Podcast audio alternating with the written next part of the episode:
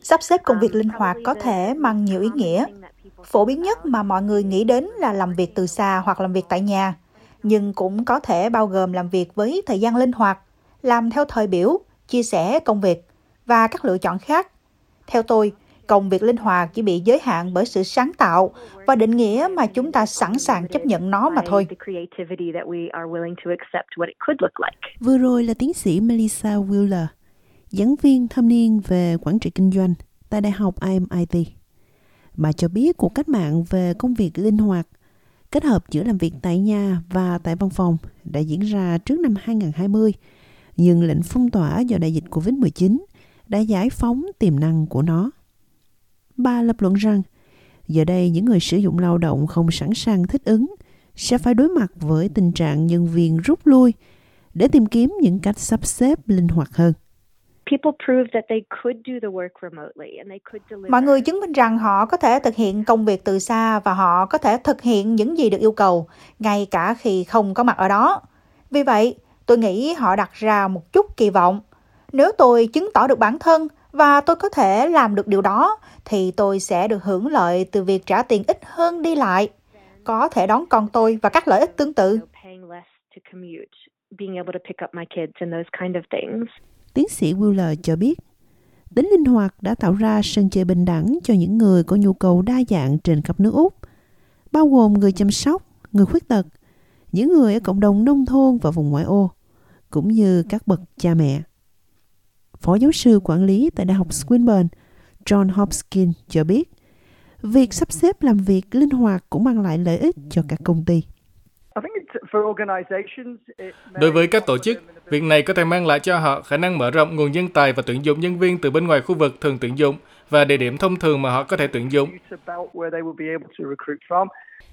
Tiến sĩ Hopkins cho biết, việc phải đi làm 5 ngày một tuần đã qua rồi.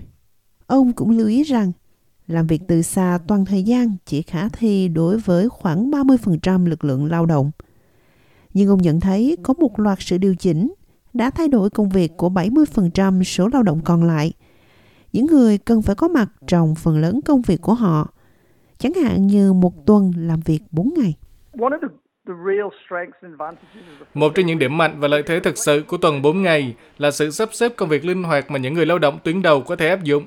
Cách làm việc này không chỉ dành cho những người đã có sự sắp xếp công việc linh hoạt, không chỉ dành cho những người lao động tri thức, những công việc ngồi bàn giấy, mà chế độ 4 ngày một tuần có thể được áp dụng ở nhiều môi trường khác. Ví dụ như Bunnings và IKEA, họ đang thử nghiệm vào lúc này. Michael O'Neill là Chủ tịch Hội đồng Nghiệp đoàn Úc ACTU. Bà cho biết các nghiệp đoàn đã đấu tranh để có được sự linh hoạt hơn tại nơi làm việc trước đại dịch. Trước đây, người lao động chỉ có quyền yêu cầu. Bây giờ họ vẫn có quyền yêu cầu công việc linh hoạt. Nhưng người sử dụng lao động có nghĩa vụ phải xem xét. Các công ty có nghĩa vụ cung cấp những sắp xếp đó hoặc đưa ra lý do tại sao doanh nghiệp của họ không thể sắp xếp công việc linh hoạt cho người lao động một cách hợp lý. Người lao động có thể đưa vấn đề đó lên Ủy ban Công bằng Lao động nếu bị từ chối sắp xếp công việc linh hoạt một cách hợp lý.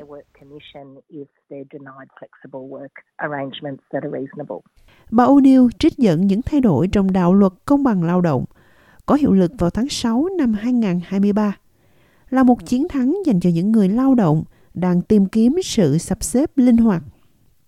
Jessica Tinsley là giám đốc quan hệ nơi làm việc tại phòng thương mại và công nghiệp Úc. Bà lo ngại luật mở rộng sẽ dẫn đến các thủ tục tố tụng của Ủy ban Công bằng nơi làm việc, Fair Work Commission, gây tốn kém và lo ngại cho người sử dụng lao động.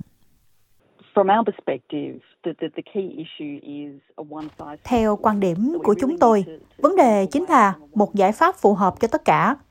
Chúng ta thật sự cần phải tránh xa mô hình một giải pháp cho mọi tình huống, nơi mà chúng ta đang thúc đẩy quyền được làm việc tại nhà. Chúng ta ngày càng thấy là điều này được nhiều hơn trong các thỏa thuận của doanh nghiệp. Tôi nghĩ chúng ta cần tránh điều đó. Chúng ta cần nhìn nhận điều này một cách thông thường. Hãy nhìn nhận cách làm việc linh hoạt và kết hợp theo nghĩa tổng quát hơn theo cách thực tế hơn và có những cuộc thảo luận ở nơi làm việc. Bà Tinsley cũng cho biết, việc sắp xếp công việc linh hoạt có thể tác động tiêu cực đến năng suất Việc tham gia trực tiếp, cố vấn, đào tạo, hỗ trợ là những thứ thực sự góp phần vào năng suất tại nơi làm việc. Ngay cả tương tác xã hội cũng sẽ góp phần tăng năng suất tại nơi làm việc. Đặc biệt trong thời kỳ đại dịch, chúng ta chứng kiến nhiều chuyên gia cấp dưới thực sự thua thiệt vì họ không có lựa chọn nào khác ngoài làm việc tại nhà. Nhưng bà O'Neill nói, mặc dù luật này mang lại sự bảo vệ tốt hơn, nhưng không ngăn cản mọi người tham gia vào nơi làm việc của họ. Không chỉ người sử dụng lao động mới nhìn thấy giá trị của việc kết nối với đồng nghiệp và có thể cộng tác, giao lưu với mọi người và đưa ra ý tưởng. Đó là điều mà người lao động cũng nghĩ đến và muốn làm. Không phải vấn đề xung đột, đó là việc làm thế nào để tiến trình đàm phán vấn đề này diễn ra công bằng. Vì vậy, liệu các biện pháp bảo vệ mở rộng cho người lao động có thực sự dẫn đến nhảy việc hàng loạt nếu nhu cầu của họ không được đáp ứng? Tiến sĩ Melissa Wheeler cho biết. Tôi nghĩ chúng ta vẫn sẽ thấy đặc quyền này đóng một vai trò quan trọng đối với những người có thể đứng dậy và bỏ đi, so với những người phải ở lại và đảm bảo rằng họ phải lo lắng về mặt tài chính. Um, Thế nhưng tiến sĩ John Hopkins lạc quan rằng một kỷ nguyên mới đã được mở ra và chỉ mới bắt đầu. Tôi nghĩ kể từ sau đại dịch, các công ty sẵn sàng thử nghiệm các giải pháp này nhiều hơn. Nhân viên cũng cảm thấy thoải mái hơn khi yêu cầu chúng. Vì vậy, đây là khoảng thời gian khá thú vị. Tôi nghĩ chắc chắn tuần làm việc 4 ngày, làm việc ở nhà. Chúng ta sẽ nghe nhiều về điều đó trong các năm tới.